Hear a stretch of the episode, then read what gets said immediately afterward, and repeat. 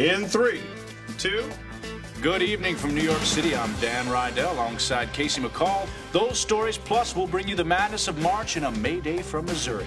We'll show you why Mackenzie Blaine falls mainly on Tulane, and we'll do other things that rhyme as well. All that coming up after this. You're watching Sports Night on CSC, so stick around. we're out. Alongside Steve Semino, I'm Adam Amin, and you're listening to Those Stories Plus, the Sports Night podcast. This time around, we're going to cover episode 18 of the first season, The Sword of Orion. Hey, buddy. What's going on, man? Hey. Oh, it's been How forever, it feels like. Uh, so we took an extended break from recording podcasts, not because we didn't want to record podcasts, we badly wanted to, but Steve was getting towards the end of the year of the school season, and as soon as May rolled around, man, I was never home. Like, we uh, we opted not to uh, record over Skype or anything like that, just because it'd be in the middle of me flying from Salt Lake City to Cleveland to Boston to Toronto to do the NBA playoffs while doing Major League Baseball, while doing the College Softball World Series. And then uh, we got into June, and I stayed on baseball. And then I went to Italy for a week. You went to I was in Colorado, Colorado for a couple of for a weeks. couple of weeks. So uh, we finally were able to mesh our schedules together again. Gloriously, we're back together to record another episode of Those Stories Plus. When we're both in the city at the same time for more than like two hours, we almost ran into each other in Colorado. In Colorado, of all places, we were separated by a day. I think you Both at sent a me Rockies you- game. You, sent me a photo of your seats from the Rockies game. well, I saw that you had been, you were there calling a game the day before I went to the game. I was like, oh my god, if only, I, if I would have known, I would have tried to coordinate. But uh, yeah, it's just been a whirlwind of activity, I think, and uh, you know, I'm happy to be back. It's it's been exciting to dive back in and to, to see that some people are still a little anxious and asking if we've given up. We have not given up. no, We're we have not here. given up. But the fact that people cared enough to ask, that's That- that's really counts. awesome, and we That's certainly something. appreciate it. We'll try to make this episode worth your while. Uh, by answering some viewer mail, in fact, at the end of the episode. Oh, yeah. So that's exciting. We'll we'll try to answer a couple of emails that you guys were nice enough and and conscious enough to send. Like these are actually like some good questions in there and some thoughtful responses and some dissenting opinion, which we're totally okay with. So we'll uh, we'll do our best to answer those. Without further ado, let's try and dive back in here. Episode 18, The Sword of Orion, uh, originally aired March 23rd, 1999. Written by David Handelman, Mark McKinney, and Aaron Sorkin. Yes, And Mark directed by Robert Berlinger, who's back on top of it. So excited to see Mark McKinney. I actually had to pause for a second and be like, wait a second, the Mark McKinney? The Mark McKinney. Indeed who, it is. Who is not, uh, I mean, well, I guess if this was his first foray into the Sorkin universe, but he would make several other appearances as part of writing staffs, as part of story editing, and obviously would make some recurring appearances as a guest star on some episodes of Aaron Sorkin shows. one of my favorite additions to Studio 60 when I think you could tell they, they took a hit when it comes to uh, budgetary cast restrictions or something. When Sure. suddenly there's like, oh, we have two writers. One of them is the original Pam Beesly from the British Office. That's right. One of them is the black guy that they draw in, or that D.L. Hughley's character draws Played in, by Columbus Short. who's awesome. And then they're like, oh, and Mark McKinney. And my, Like, Mark McKinney, by the way, just showed up too. Let's so. pull him in. But yeah, Mark McKinney is a Canadian comedian, and I think I, I first was exposed to him on Saturday Night Live in the mid '90s. But he was obviously on Kids in the Hall, Kids in the Hall. before he was on Saturday Night Live. You and I both fans of Kids in the Hall, uh, probably earlier than Yeah, as, like a grade nobody, school child. Nobody else liked Kids in the Hall. I feel like if I were to watch the episodes that I liked then now, I would probably be like, "Oh my god, I was watching this at like eight years old. There's What's some going on weird here?" stuff on there. It's like watching Disney movies with all the sexual innuendo in it now. Taking a look at our other writer here, David Handelman, some notes of him only involved in two episodes of Sports Night, but he was either a story editor or a writer for 22 West Wing episodes. Also had some story editor credits on Love Monkey. Did you ever watch that show? Love No, I never watched that. Tom Cavanagh. oh, of course, Ed. Tom Cavanagh That's Ed Ed. himself. He, it was his starring vehicle. It was only I, they didn't finish the first one season, but he was like a record A and R guy who kind of leaves his label and starts his own. If you remember Teddy Geiger, he had that one song, probably right when we got into college. I'm gonna muster every ounce of confidence. I remember that song. I do actually. Yeah, that's Good very song. faintly. Yes. He played a, a character named Wayne that was like a singer songwriter that Tom Cavanagh's character was chasing after. So Love Monkey, I was so psyched to see Love Monkey credits on on on David Handelman's repertoire there. Might have been the first time that sentence has ever been uttered. Just saying. So happy to see so happy Monkey. to see David Handelman. Well, jumping into the Sword of Orion, this episode begins with a previously on Sports Night, and both of us had a couple of questions about one of the scenes that shows up. Basically, question. it gets our two main storylines that are going to go through this episode, which is Jeremy's parents are getting divorced, and Right. he's left to go kind of deal with that. And Dan is very, very actively chasing Rebecca, who, while seeming to like Dan, isn't really gung ho for it. But the scene that we get of Jeremy talking to Natalie about, like, hey, do you think Dana would mind if I took a couple days off? I don't recall that ever happening. I don't think it ever showed up in an episode. So it makes total sense to do it as part of the previously on Sports Night because it's very important. Definitely. Hey, my you know my parents are getting a divorce. We know about the divorce because in the previous episode, it's uh, a letter to Louise that Jeremy Goodwin's writing, and he mentions the divorce. We talked about this. That's seemed how abrupt even then, It, yeah. it abruptly shows up. Oh, by the way, Jeremy's parents are getting divorced. So that's fine. We're, we know that that's happening. But there was no scene at all in the last few episodes. Like that, the, the scene that they used for the previously on Sports Night was never in an episode. I'm wondering if it was a, a little shuffling of storylines because, again, noticeably absent, although not mentioned yet, Robert Guillaume with his stroke, his real His life real stroke. life stroke, yes. Wondering whether or not they sort of were going to put that Jeremy in the background, like that thread's going to be there, but then they had to shuffle things around when we don't have Isaac anymore because he's obviously out for some medical leave. So maybe they filmed a scene prior to this and then had to edit things around. But yeah, watching them, like, did that happen? I know it's been a while since we've recorded an episode, but Yeah, and, and if and if you, you find out that that was in a, in a prior episode, feel free to let us know. But we're pretty sure we we never saw that scene in any episode. I absolutely agree with you. It has to, not it has to, but I, I think it's likely that it had a lot to do with the fact that Robert Guillaume had to step away from the show. Well, as we get the uh, episode running here, opening credits are going. Kim is calling first team to the studio, and we, we get a short walk and talk with Dan and Casey as they make their way with five minutes to air. They are, as they keep saying, pumped. They are very pumped. We are pumped. Very excited to be going on air. It's, it's nice to see their enthusiasm. It's nice to see these two in good spirits. So I feel like sometimes one's up, one's down. Just seeing them both very, very happy as they are rolling up. And Dan is is asking everybody about whether or not Orlando Rojas pitched. No one seems to know or care. Did Orlando Rojas pitch this afternoon? I do not know. You don't know? I do not. Natalie. Did Orlando Rojas pitch this afternoon? That's a good question. Thank you very much. Did he pitch this afternoon? I do not know.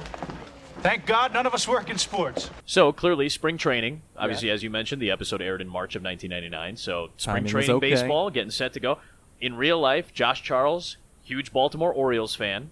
Uh, he was actually at a game at Camden Yards that I was calling, and I badly wanted to like tweet at him and say, "Hey, uh, come to the booth, come hang out for a little bit."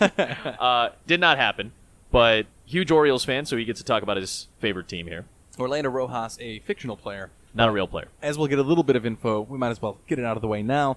Uh, Orlando Rojas threw a perfect game some time ago. Now a little bit over the hill. Had uh, shoulder surgery a couple years ago. Dan is anxious to see whether he'll come back because he's very excited. It's there's nothing like seeing somebody who might be out of it not quite be done yet. He says. I'm trying to think of a modern day parallel. Like, think of a player from like six, seven years ago It's easier to think of guys from six, seven years ago who've disappeared to me than it is to think of guys who've like stuck it out in adverse uh, situations like that. How about this? Let's. I'm, I'm looking at a list right now of Major League Baseball perfect games. All right. So let's say let's go back to like mid 2000s. See if we can find somebody that All right. that. Uh, I mean, here's the, here's the problem with this experiment.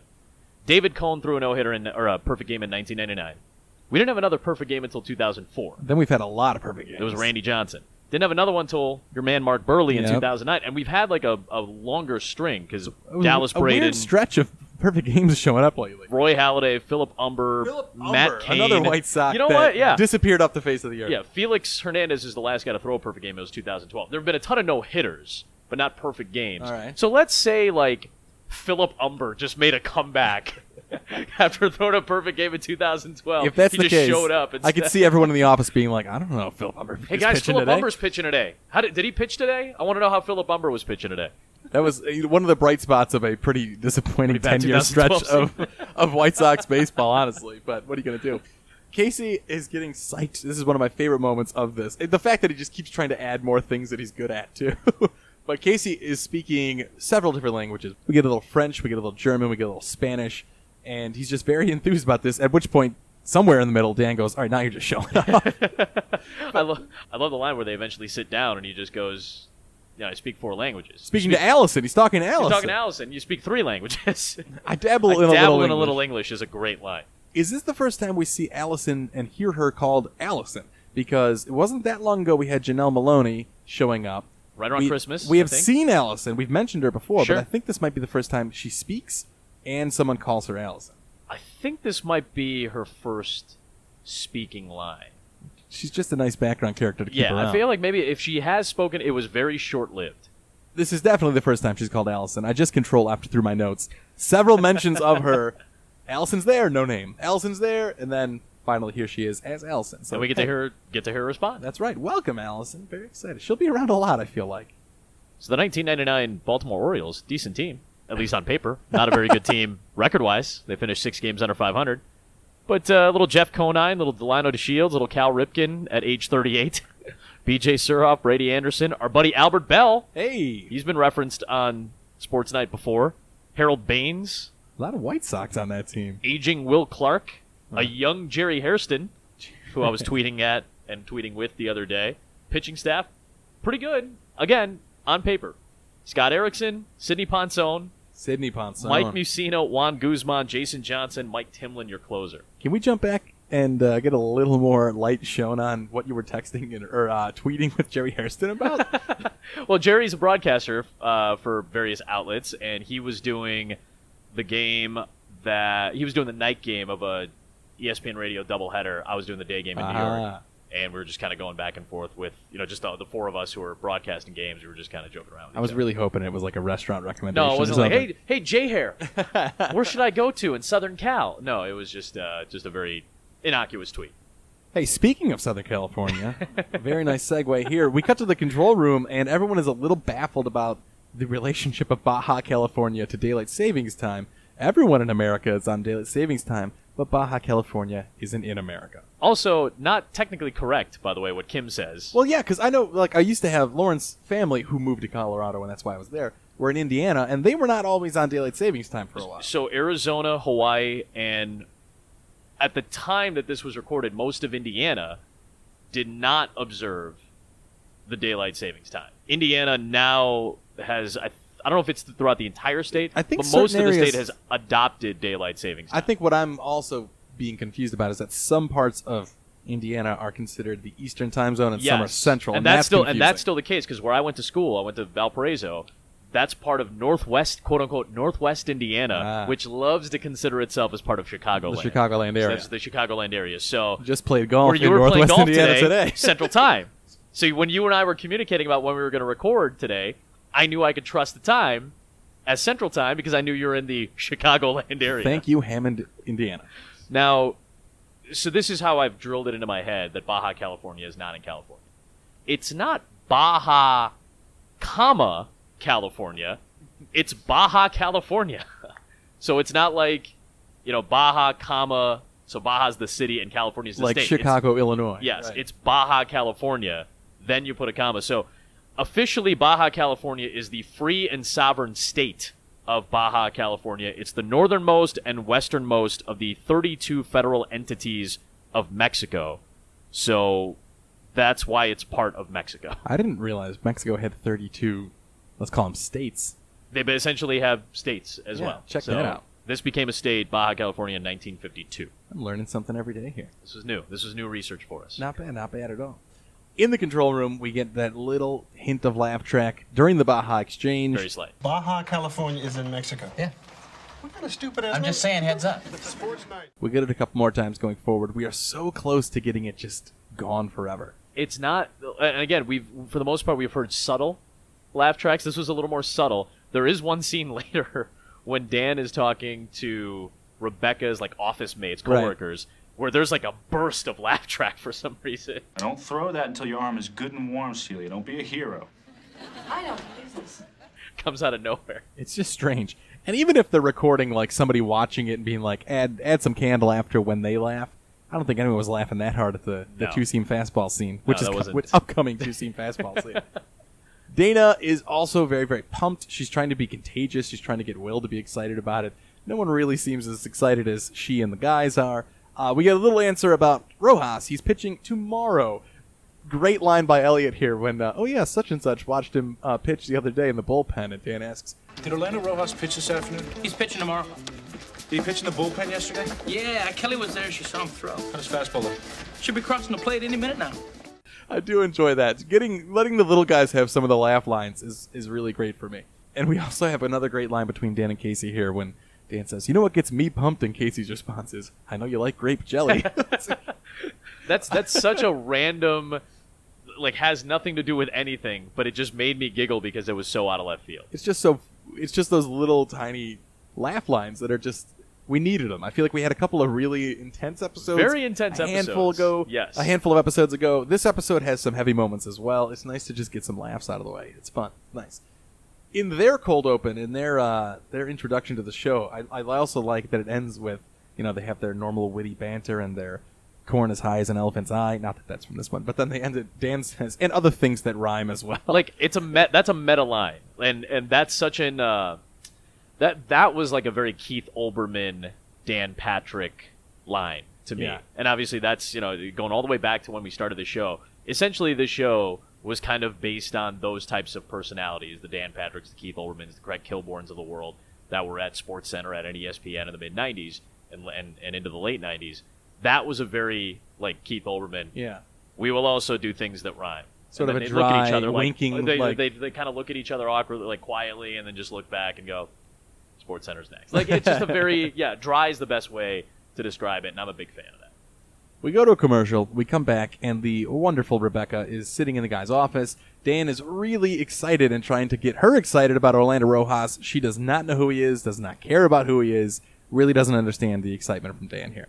Orlando Rojas. I don't know who that is. Orlando Rojas, the pitcher. Oh, Orlando Rojas, the pitcher. Yes. I don't know who that is. He's pitching this afternoon.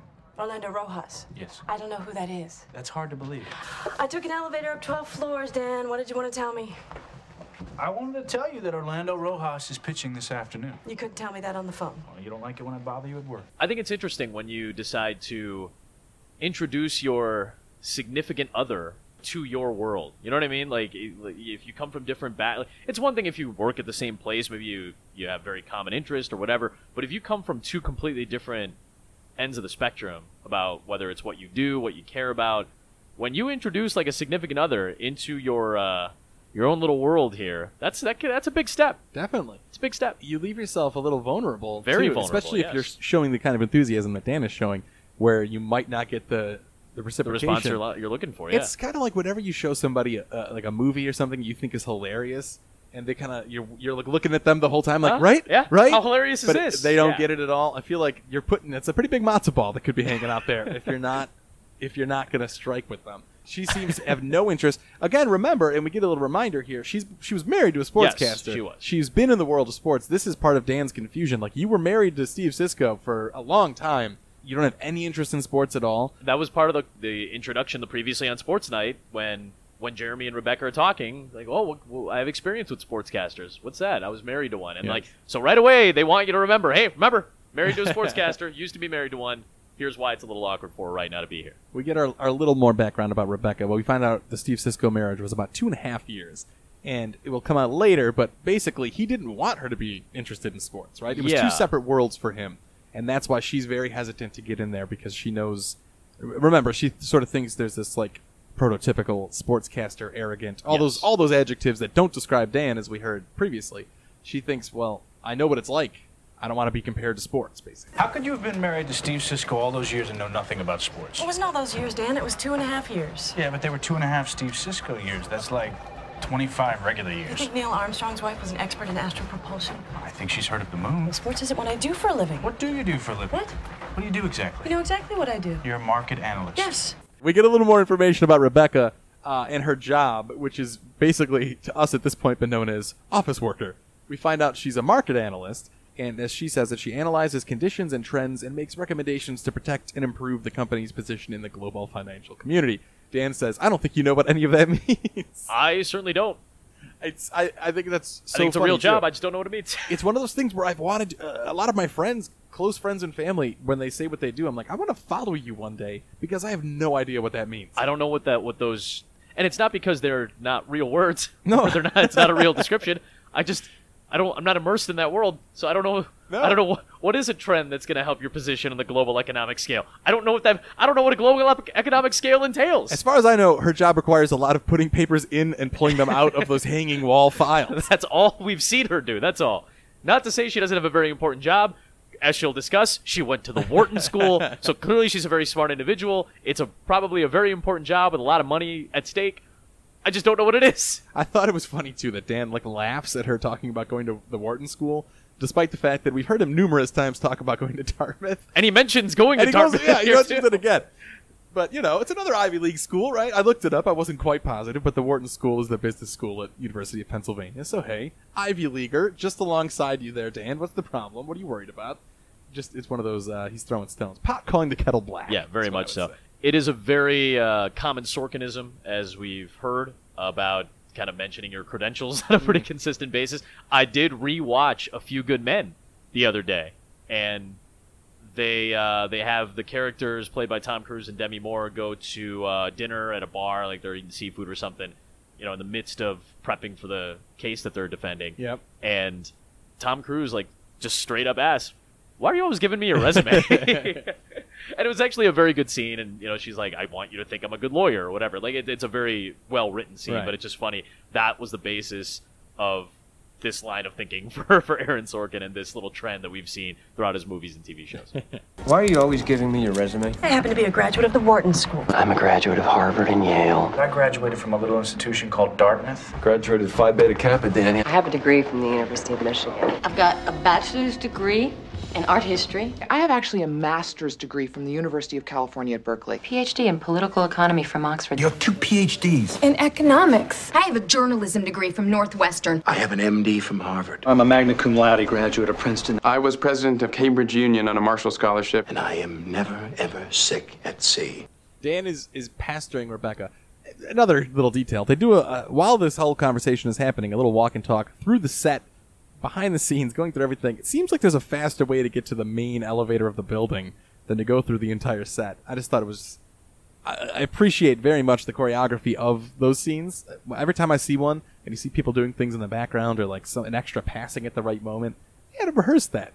But at the same time, I'm like, they went from like the office to the elevator. You don't have to walk through the set to do that, do you? uh, maybe it's a shortcut of some sort, but like you do have to appreciate the intricacies and the nuance of what it takes to make a scene like that happen. Definitely. I was listening to uh, our our one of our favorite podcasts. I was listening to the West Wing Weekly, and they played an interview with John Spencer from a decade and a half ago, and they asked him about like the opening scene, his opening scene of the West Wing, where he does that long walk and talk in the pilot, going through the basically the entire West Wing, and I think he said it took like 17 or 18 takes to get that down. Oh, man. And that makes sense because if anything goes wrong in the background, uh, you're you could be it could be a 45 second scene, and on the 43rd second, the extra who is in the last shot trips and bangs his head into the wall.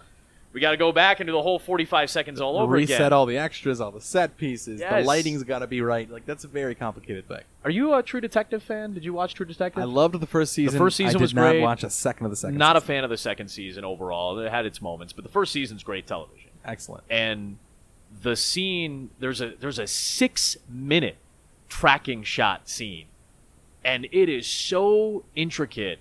Where Matthew McConaughey's character is going into the I think it's like a drug house uh, in the projects. Oh, when and he's undercover and the- he's the undercover with the coming with the biker Yeah, yeah, uh, with the biker gang or whatever. And they go into this house and Is it when he's escaping, kind of? And when he, all the yeah, when he's Yeah. escaping that house, and then uh, the scene ends. The six-minute tracking shot ends with uh, Woody Harrelson's character speeding up in a car, stopping Matthew McConaughey and the guy that he was beating up, getting into the car, and then they finally cut to the back seat. And that was a six-minute tracking shot with fight, like multiple fights, multiple shootings, uh, multiple rooms being uh, broken into, multiple homes being broken into. It's just an incredibly difficult scene. And if you ever have a chance and you've never seen the show, look it up on YouTube. It is so cool to watch tracking shots with no cuts. Just Definitely. with everything going on. Make well, it it's, it's a trademark of our friend, and I'll say it right for your sake, not for mine. Our friend Scorsese. Yes. Constantly with the long takes. Of I always, course. you always go back to the Goodfellas, Goodfellas scene, Copacabana going into the scene. Copacabana, of course. It's just uh, Get a room, you two. Yeah, like it's the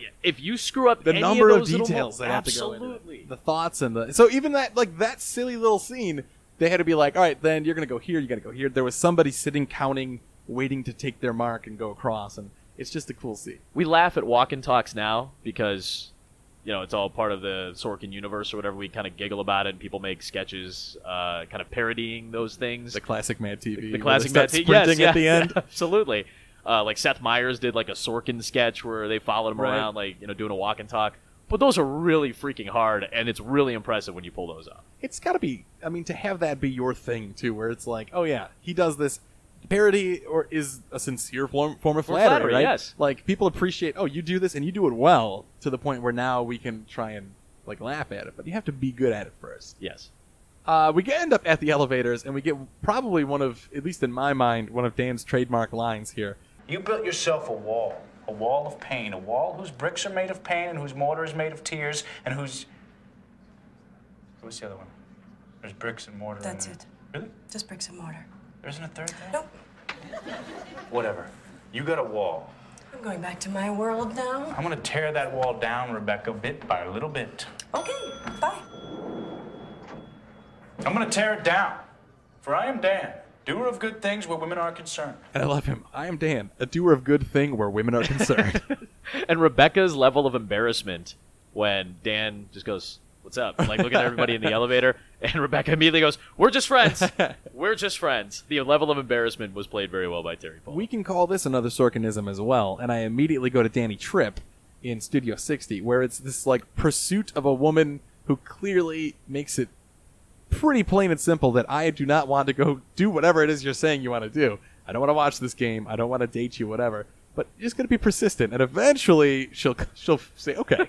so like, and, but it's usually after they say like, all right, you know what, I'm not gonna chase you anymore. That's when a, a flip a switch is flipped. Yeah, and, and so this is kind of the first time we see that in a Sorkin and universe. it, it's just funny though with the like the criticism of of the writing style, and we've seen it in different episodes. Is doesn't matter how awkward, how stalkerish, how almost uh, dangerously persistent you are. Eventually, the woman's gonna break down. Like, I feel like that's a total shift now. like, you can't.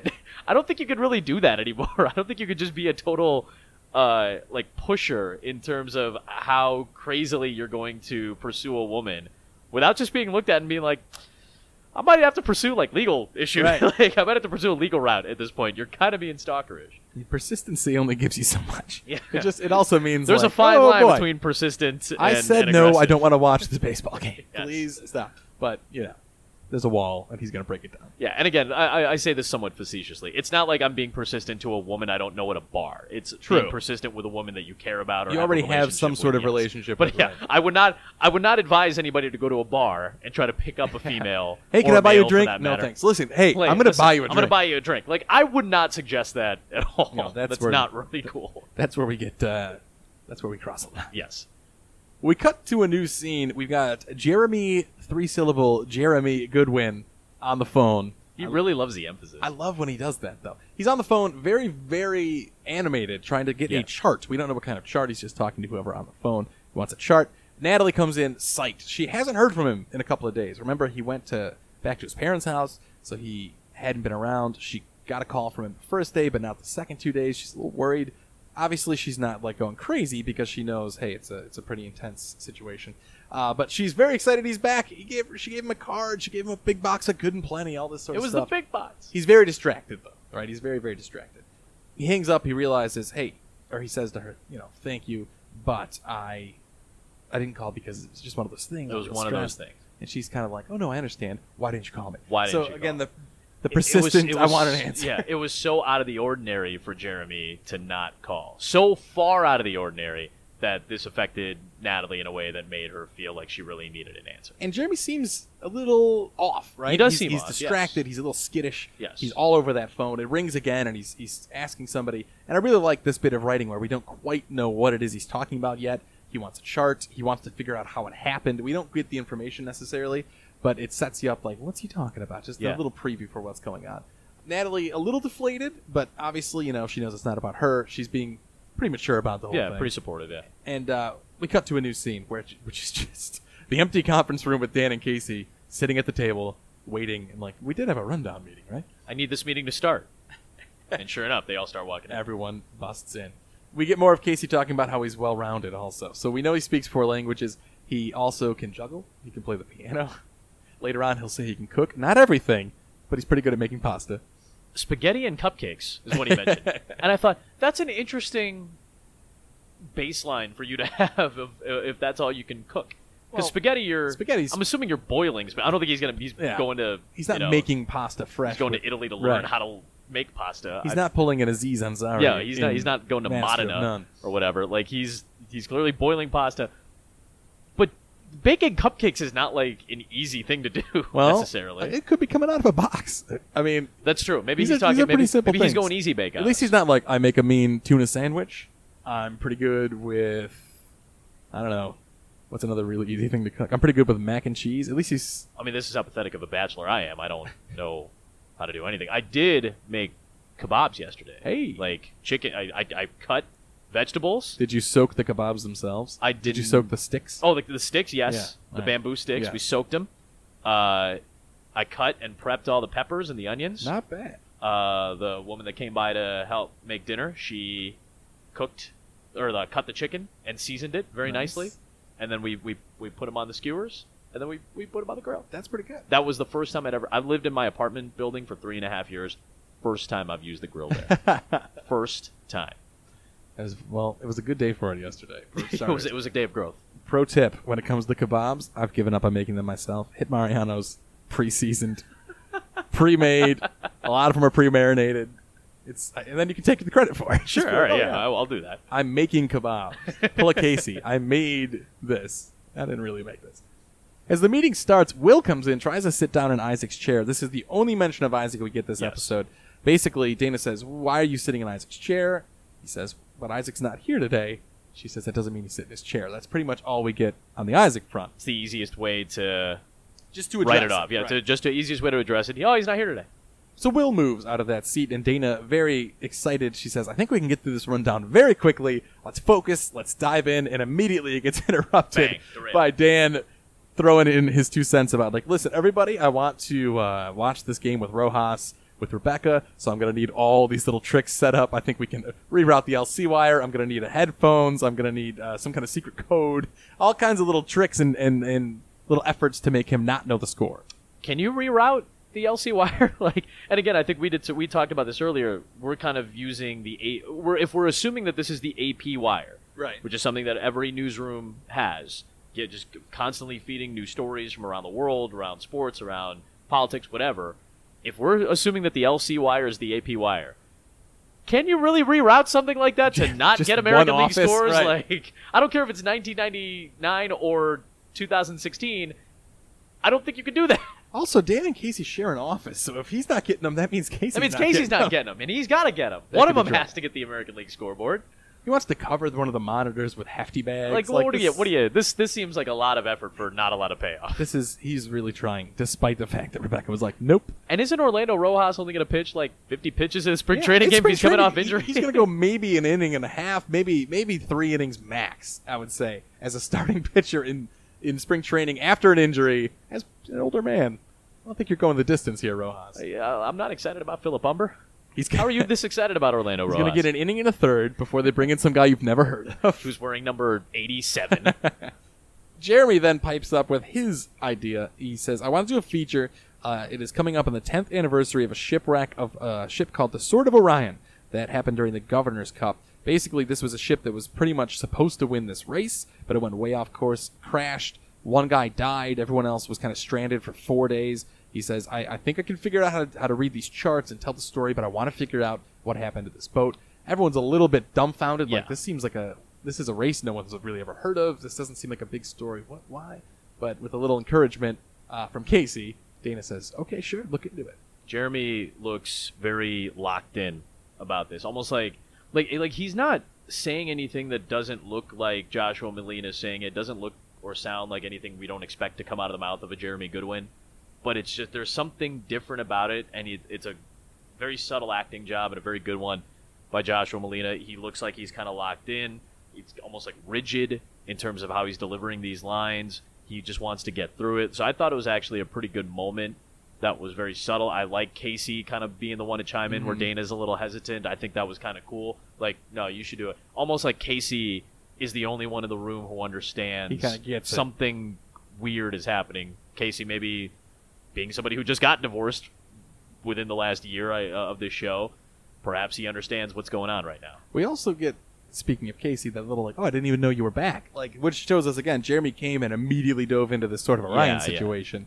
Didn't say hi to his girlfriend. Didn't say hi to his coworkers. Just went right to work and got on the phones. Almost like he was looking for something to distract him. Like he, like I think you said it, he's a little off, and it's just because his mind is almost at a different place right now and finding something to latch onto.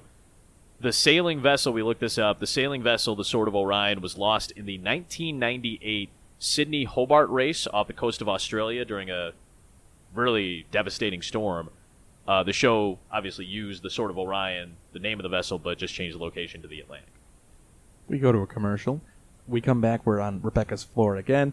They're uh, in the hallway, Rebecca and Dan, and everyone that passes knows who Dan is and is pretty psyched to see him. Oh, hey Dan. Oh, hey Bobby. Hey, you know he knows everybody, which really kind of peeves Rebecca a little bit. Like, how does how are you so popular on this floor? But we get reminded again. Rebecca does not want to watch the game. We get Dan saying again, "Look, he's been out. No one really cares who wins. It's not even a real game. It's a spring training game." Yeah, he, he had to explain to her the concept of spring training. I like that he says it's what they call an exhibition game, as if she couldn't figure out what an exhibition game Right. is. Uh, she did graduate from the Wharton School. I'm pretty sure she course. knows what exhibition. I don't know. games are. Is there a baseball team at the Wharton School? Probably not. Well, I mean, Penn's got a baseball team, right? So they got. Yeah, but they, yeah, but the Wharton School isn't. It's like- part of University of Oh, that's Pennsylvania. right. Yeah, the Wharton School is the Wharton School of Business. I'm an Right. idiot. That is Penn. So yeah, there should be a baseball team. She knows what You've an got exhibition sports is. There. You got collegiate athletics. If you're a Quaker, come on. I made a note of a, a piece of artwork hanging in Rebecca's office. Ooh. I don't know if you've seen this. I'll, I'll pull it up in a second here, but it's like. It seems like a construction worker by a crane. Like he's wearing a yellow hard hat and everything. oh man, I missed this. This is way out of place in a in basically an actuary's office. Like I don't understand what's going on. I wonder if. uh It's a quick pan, so I think they were just like, we need to hang a picture up there.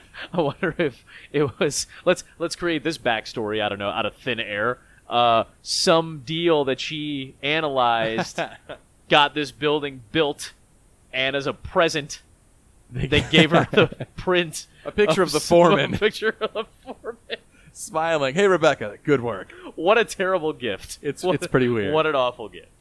We go to a new scene, a quick one, uh, but a new scene where we're in the editing bay, and Jeremy is hunched over a ton of papers and charts on the floor. Looks like uh, maps. Yeah. Trying to explain to Casey what happened, right? He gives a little bit more of the background. You know, they went off track at this point. At this time, this other ship said they couldn't see them anymore. And Casey, he's starting to see through this a little. He kind of just tries to break in, like, hey, man, everything Yeah, he basically okay? interrupts him Yeah. and is like, "Hey, you, how was uh, how was the trip?" Like he's trying to get him to Right. get out of this funk that he's in right now. won't get won't change the focus. He basically says like, you know, I mean, my parents are getting divorced, so that sucks. But back to the boat, like he he won't get off it. He's very very focused. And we go to yet another scene uh, in the control room. Everyone is gathered, basically our tech guys, uh, trying to look at and preview some graphics. And a pretty pretty funny Dana run here, as we know she's very intense and professional. She seems to scare the graphics people. Uh, I'd like to audition these graphics in the 30s and leave time for any changes. Would you put them up, Dave? Yeah, I'll put them up on the monitor, but I think you might want to let us do the talking. Why? You frighten the people in graphics. No, I don't. Yes, you do. The people in graphics are my friends. That's not quite right. I'm so nice to them. That's one way of looking at it. What's another way? That oftentimes you express your displeasure with their work in ways that make them want to take their own lives. I absolutely do not. Talk to us, let us talk to them. I'm perfectly nice. Dana. Watch how nice I can be. Dana. Fine. Show me 30. You'll see how nice I can be. 30's up. Well, that blows. Yeah, she's not wild about it. That's a great delivery by Dana. It is great. That blows. you and I were watching the the last couple of minutes of this episode together, and just we both kind of we got a good chuckle out of it. it is funny. That's that's good Huffman right there. That's good Huffman. Natalie and Dana then leave the the booth and they start doing a little walk and they start to express their concerns. Basically, why is he so obsessed with this this boat race? What's going on? And you know why why is he so upset? Like oh Jeremy's father, he worships his father. He's such a sweet guy. He's obviously having a hard time dealing with them being separated. So we we know that Jeremy really cares about his dad. Really obviously cares about his parents. and he's very upset. But Natalie is sure he's not telling me something. There's some detail, something he's leaving out because he's being weird. He's being very, very off. This kind of starts, uh, and obviously we're looking at all this in retrospect, but this kind of starts the run of Aaron Sorkin uh, writing about characters or writing to characters that have father issues. And it even goes back. I was, like I said, I was watching A Few Good Men the other day. Tom Cruise's character has a lot of father issues because his dad was a really famous lawyer and won all these impressive cases. And Kevin Pollak has that great scene where he goes, One of the best trial lawyers ever. Yes, he was.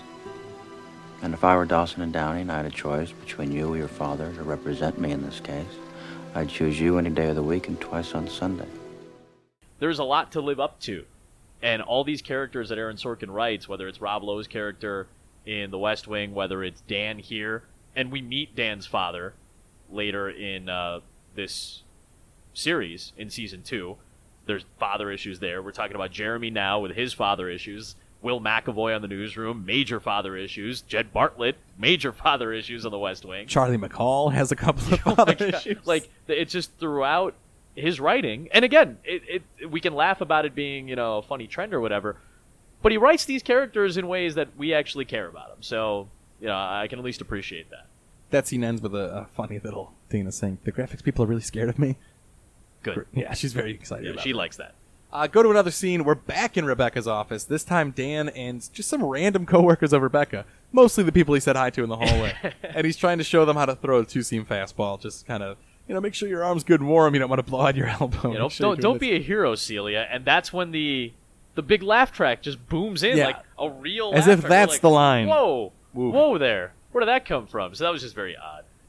Rebecca walks in and she is just not happy. Not- She's not like, wait, wait, wait, pleased. this is my office. That's my chair. Like, what is going on here? And Dan's just playing it off like it's like, guys, I think Rebecca wants you to leave. like, like he plays it off so well. And Dan is just really like, you really won't watch this baseball game with me? Like, he doesn't understand why she won't, why it's such a big deal. It's just going to be a little bit. And she just shuts him down. No, I'm not watching the game with you. And you get a little deflated Dan here. He's kind of Yeah. bummed out. You, get, you know the, the way he kind of exits the scene. The last two things he says is, uh, "It's all right. I'm, I'm, I won't try to convince you. I'm I'm Dan. like, I'm Dan. Like he's just super quiet. It's really sad. And then he goes, "I'll see you Monday." And it's a really heart wrenching end to a scene like that. And you pointed out when we were watching it, Rebecca knows. She oh did yeah, something. she gets she has this hurtful. face like, ah, damn it! Like I, I I heard him. I didn't mean to do that. Yeah. So clearly she's not doing this because she doesn't like Dan. She just she's got whatever we we mentioned it before. She has that divide that she doesn't want to cross a line, even though Dan pretty clearly is trying to pull her over that line. Yeah. We go to a new scene and we've got Jeremy continuing to just obsess about this sort of Orion situation. Now he's quoting Paradise Lost. He's talking about how Orion is like he's there to punish people with the power of the sea and he's got all this strength going on there. Natalie comes in and gives Casey a five minute call, even though it's ten minutes before Right. showtime, because she wants to uh, speak to speak to Jeremy. And I really love Casey kind of handling it like, by the way, this is the second time today I've been kicked out of a room. And I'm leaving without incident. He's like, it's okay. He's kind of. This isn't a Casey centric episode, which is he's playing his part well, which, Right. is, which is cool. You and I, again, we were watching this together. You immediately pointed out Casey's pants. Oh dear God, those things are swinging in the wind like a like a bell. They're so wide. They were like, I, I think I made the reference. They were the JNCO jeans of 1990s suits. This reminds me, and uh, I I know we've mentioned this before, but it reminds me of that NBA draft class picture. Yes! where it's just an The huge oversized suit. giant suit. It doesn't make any Gigantic sense. Suit, yes. Oh, Casey, Casey, Casey. So he leaves without incident. Let's make sure we remember. Yep. And uh, Jeremy and Natalie start to get a little deeper into it. Jeremy starts to point out not just Orion the god or the, the mythical hunter, but also the constellation up in the Yes. sky. One of the most easily recognizable constellations I think that's up there. We've got, of course, Orion's belt showing Orion's up belt in like is Men, probably the Men most in common Black, thing, yep. is- it's those three stars, pretty straight, very easy to identify. And he says, and it's a pretty poignant moment as he gets into it here that that's the most recognizable part, and right below that, which is technically his sword in the in, in the, the shape, is not even a star. It's it's a nebula. It's something that's totally different than what you think it is, and how that kind of throws everything off. It's not what you think, and that's where he reveals the big truth. it turns out that his father has been having an affair for 27 years, which is most of Jeremy's life. Yeah. So he's very devastated by this. Yeah, he, as Natalie established earlier, he worships his dad. He's the sweetest guy. You would never expect something like this. You know, divorces happen with even the nicest people, but like this, this seems so out of the ordinary, so out of the blue. And you're, I, I didn't think about this. This is essentially Jeremy's entire life. Like Yeah. he's right around 30 years old, a little younger than that even. This is basically his entire lifespan. That his dad has basically been cheating on his mom in some capacity. So And that his dad is the one who breaks the news. and he, Like, and he doesn't get did- caught. He doesn't get Natalie like, says, "How did she find out?" He told her. Like that is incredible. Like really take a step back and think about that context. That's really tough for somebody to deal with. So this great pink star in the sword of Orion turns out to be something far more complicated and interesting. you think it's one thing. You look at it, it seems, oh yeah, it's just a star.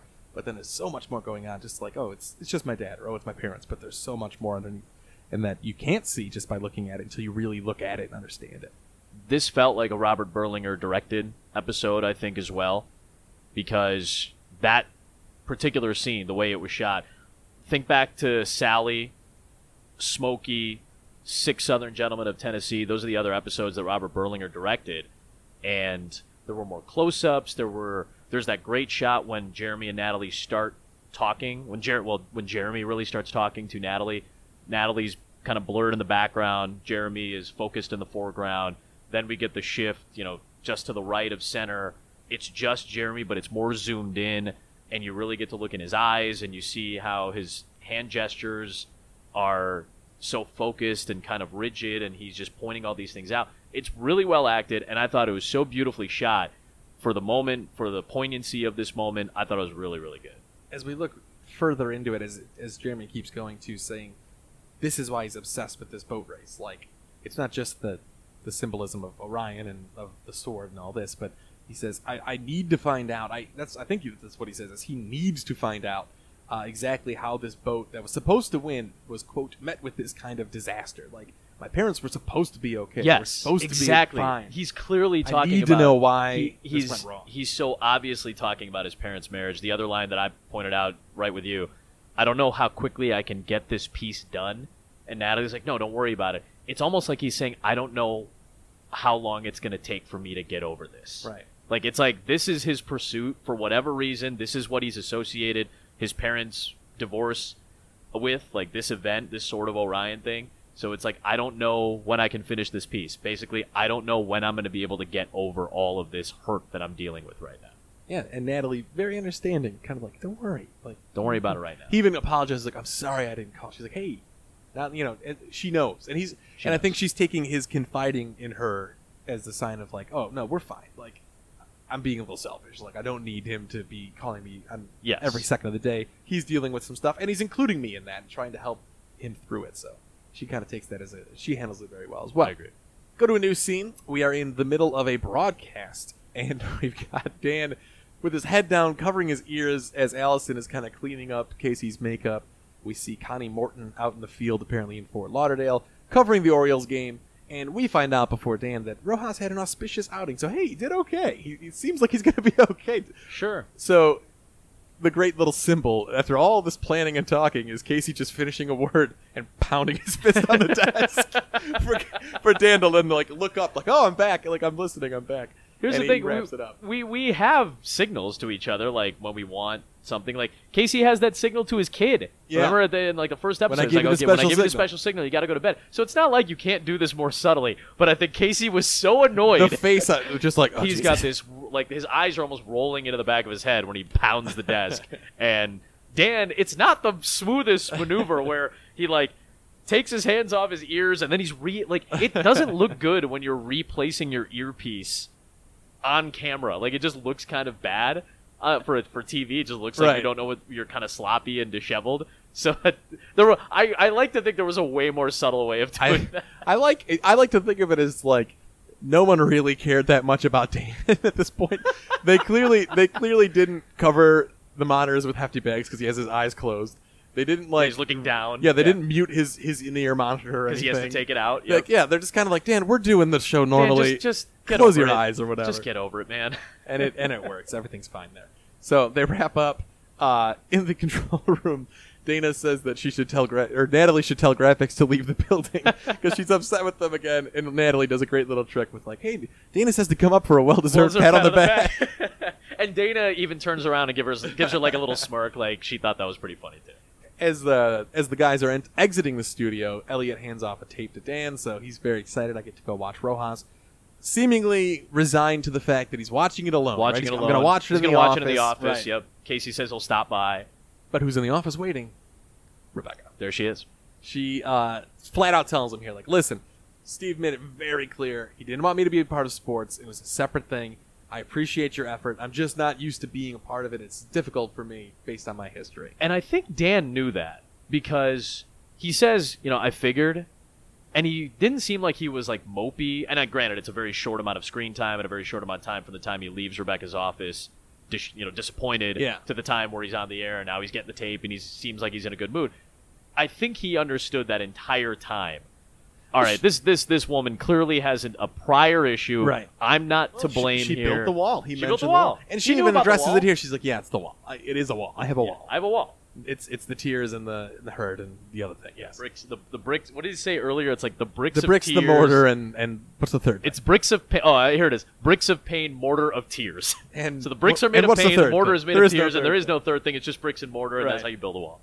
as they are talking about the wall, Rebecca almost can't contain herself. She bursts out and says, "Like, Dan, I, I booked a room at the St. Regis Hotel. They've got champagne on ice. Will you please come with me?" She's willing to be like, "All right, listen, I'm in. Like, it's cool. Yeah, like I'm in." so. Rebecca is essentially just jumping all in into this whole thing at that point. Very little hesitation. I basically booked us a hotel room, a really nice one at that for the night. Did you look at the St. Regis? We both looked up the I price. did a little googling. for the St. Regis, New York. We both went to TripAdvisor. If I were to book a room for the St. Regis Hotel just for tonight, just one night, you and me, Steve, St. Regis in New York, one room I could get for six hundred and ninety-five dollars. Man, oh man. And by the way, there's already champagne waiting, which I imagine is probably let's call it another hundred bucks or something. So I'm looking Re- through these Rebecca's- pictures. This- Rebecca's dropping a, a pretty penny. This And- hotel looks like Versailles. And, and by the way, that's just for a room. That's not for a. She says a suite. Oh my god. So that's probably like that's probably four figures we're talking about here, buddy. well, Rebecca she, makes. she Uh, is a market I analyst. Rebecca, I guess the market analysts get paid pretty well, oh, man. and they get free photos of uh, of the buildings that they that they help get built from the foreman. So I think you're doing pretty well as a market analyst. This is one of my favorite endings of an episode too. So satisfying, Dan right? just is glowing like, Yes. all right, it's work. Yes. You're like, it's gonna happen here, like both physically and otherwise, of probably. course, yeah. So he's like, yeah, he's just in such a good mood. As they're walking out of the office, Rebecca reminds him, take the tape. Take the tape. We're gonna watch this He's like, game. really?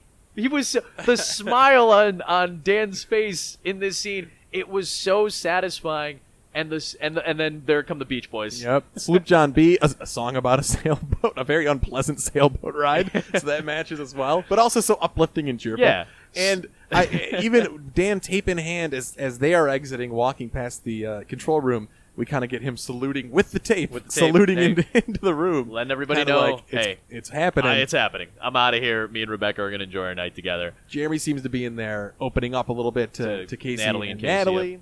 So that's a nice little thing, and and Sloop John B carries us out as we go to bed. on this loop, John B.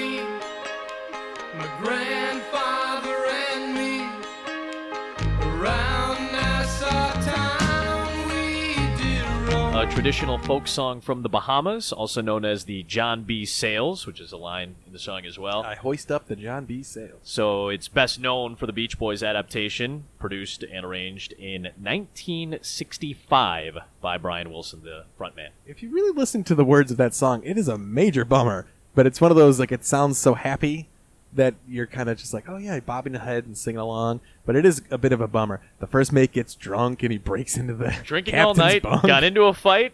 I feel so broke up. I, I want to go, go home. home. First mate got drunk, broke in the captain's trunk. The constable had to come and take him away, which basically means he got arrested. Right. The poor cook, he caught the fits and threw away all my grits. Ah. Does that mean he got sick and had to throw away everything he cooked? Is that what it means? When you get the fits, The fits don't You- sound pleasant. You don't want to risk it. so yeah, that's that's Sloop John B. Really, really nice, uplifting sounding song, and a tremendously depressing one at the same time. If you read the lyrics, It's just a great ending to the episode. it's a really s- I, again I use the word satisfying. So that about does it for the Sword of Orion. A really strong episode. Very. I was, hey, happy to be back talking to you about it as well. Absolutely. What I've been looking forward to as well.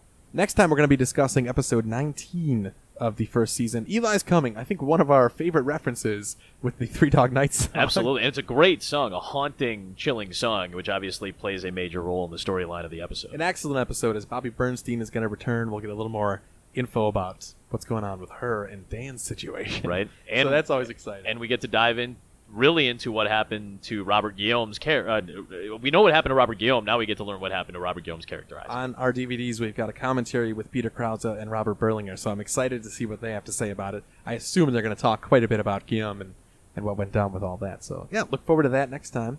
we had some viewer mail that has kind of stacked up in our inbox, which of course you can always email us as well at those stories pod at gmail.com. So feel free to do so as such. And we actually had a young man named Barrett email us back in March. so again, sorry it took so long to uh, get to your email, but we've got a couple of them. So we'll start with Barrett's. Hi, Adam and Steve. I want to start by thanking you for the joy your podcast has brought me. Sports Night is one of my all time favorite shows. Revisiting it through your recaps has been a delight. You've talked before about the difficulty of covering athletes in legal trouble, and I'm wondering what you think about the challenges of talking about an athlete or team objectively as a member of the media instead of subjectively as a fan of sports. There could be conflicts of interest for people in sports media who say cover teams for their alma maters or hometowns. Very fair, fairly common issue that pops up for us uh, on our end of things. I think you as as a uh, as a teacher of writing and as a writer, I feel like you need a, a significant level of objectivity at times to be able to write a story properly. I would think so, and that's certainly the case for us when we're covering games and covering stories in sports. I, I think there's a certain, it's one of those know your audience sort of situations. Yeah. Definitely. As I am a, as has been mentioned many, many times on the show, a White Sox fan who have probably the most notorious homer in the world in Hawk Harrelson as an announcer. so, like, when you're watching a Sox game broadcast through the Sox, you're expecting to hear someone rooting for them and kind of like pulling for them and calling the other side out or calling bad calls or whatever.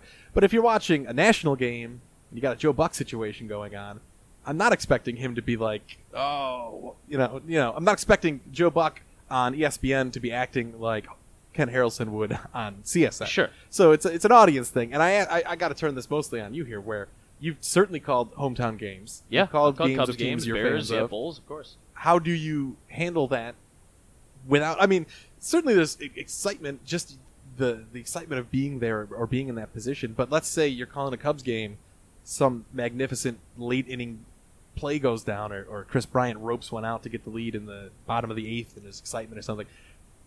How do you make sure your excitement stays? I'm excited because this is a baseball play, and not I'm excited because it's a Cubs play. You know, I think the conditioning has helped. And when I say conditioning, I mean I've conditioned myself over the last several years to be less and less of a fan. Part of it is the process of being in this job. It's it takes away from your fandom. I think the thing, and I've said this before in other interviews, and I've talked to people about this. I really think the hardest part about becoming a sportscaster and doing it at the level that I get to do it at, hardest part is kind of giving away your fandom.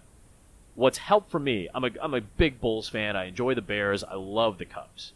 But the Cubs won the World Series last year, and for me, that kind of sated any desire I had to really be a fan. Like, they've done their job.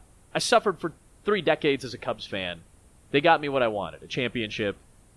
You know, when you're a Cubs fan, that's part of the, the deal. You know, you're the lovable losers and you're kind of used to losing.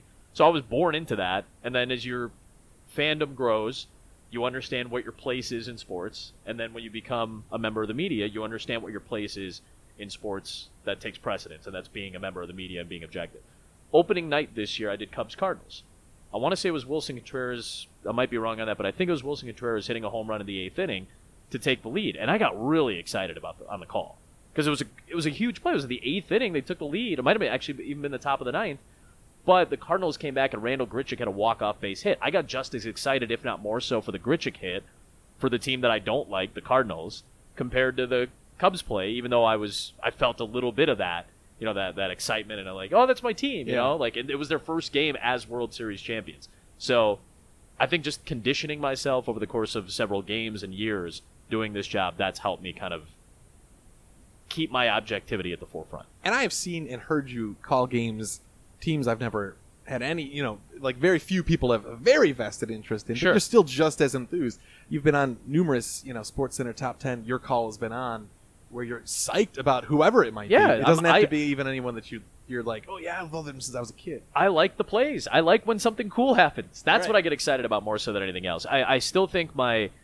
my level of fandom is more tied to the job now and the fact that I get to do the job and how cool it is to go get paid to, to just cover and call games. Like I get more excited about that than necessarily the teams now. Right. You know, for me, the teams are about well, what city do I get to go to? What ballpark do I get to go to? What manager do we get to talk to that I like or that I have a relationship with? That's exciting. You're doing it the right way, my friend. So we appreciate Barrett checking in and Yeah, sending us an email. It was really nice of uh, Barrett to send that. And one last quick one. We just felt we needed to address because we both kind of read this email like, oh, oh boy. Is that Yeah, what oh, oh, no. but we, we had got an email uh, a while back from a listener named Sarah who said, Hi, Adam and Steve. I've been really enjoying your Those Stories Plus podcast. I'm a huge fan of Aaron Sorkin shows, and rewatching Sports Night for the first time in a long while has been fun. I'm a little behind and just listened to the episode The Quality of Mercy at 29K. I find so much of your commentary insightful and entertaining, but I don't enjoy your Team Dana slash Team Natalie comments. How attractive you find these characters at any given moment is irrelevant to me as a listener. They are smart, capable, brilliant women who are excellent at their jobs, and their personal lives make for some entertaining plot lines. They're attractive characters, but comments that keep track of which one you personally find more attractive at any given moment don't enhance my experience as a viewer or listener at all. Most of your conversation is wonderful, and I'm looking forward to more episodes of your podcast. First of all, thank you, Sarah. We, Yeah, really appreciate the email. happy to hear from a listener and happy obviously I, we certainly have mentioned in the past that we do indeed like the characters of natalie and dana and sally and rebecca really all of them but we absolutely do not want to come across as like sexist pig-headed ac No, slater kind I- of folks I- here And I'd like to think that our conversations are at a level above just that. You know, when we do discuss the quote unquote attractiveness of these characters, it's not just, oh man, you know who's hot? Natalie. Like, it's not when we when we discuss attractiveness, I think you and I I'd like to think, and I certainly feel this way, and hopefully it comes across to more of you than not this way. But the level of attractiveness attractiveness of these characters impacts our perception of them, and I think it impacts our appreciation of them. It is looking at somebody like a Dana or a Natalie, and I, I we have discussed how impressive it is that they do the jobs that they do. I think that first and foremost Oh, yeah. is the conversation I that you and I have had more often than not. a number of times we have been like I was I was loving you know I've switched to as you know to to quote ourselves and the email Team Dana because she was so strong in the directorial view or as you know as like hey she's in charge like showing her being a strong that, woman. And when we're And talking about something like- attractiveness, we're talking about that. That's an attractive thing to see Right. from a person. Forget whether it's a male or a female. We've talked about Dan and Casey being in their element. That's an attractive thing to see from people. We just speak from it as frankly heterosexual males. That's it's just more natural for us to talk about it that way rather than talk about Casey and Dan that way. But Casey and Dan are two very attractive characters in that same regard. They're confident, they're cool, they're good at their jobs. And Dana, Rebecca, to a certain extent, Natalie, that we've seen when she stepped into the realm, Sally, as we discussed a couple of episodes ago, they're all attractive characters because of everything about them and the fact that they're powerful and that they have intelligence and that they're strong and capable women. Yeah, yeah, they're they're all attractive people. They're actresses. Like typically, you're going to put attractive people on a television show, but I don't think when we mention attractiveness, we're really focusing on their looks. I think it's more so just the appreciation of the characters Yeah. and how in those episodes that we may have discussed those attributes, how those attributes played out in that episode. and I hope we're coming across at least a little bit like that. We're talking, like you said, about the strength of the character a lot of the time, and that gives credit to the characters themselves and to the actresses portraying those characters to be able to, you know, show off wit or courage under pressure or be able being able to kind of keep things in control when it seems like the sky, or in some cases, a frozen turkey, are falling down.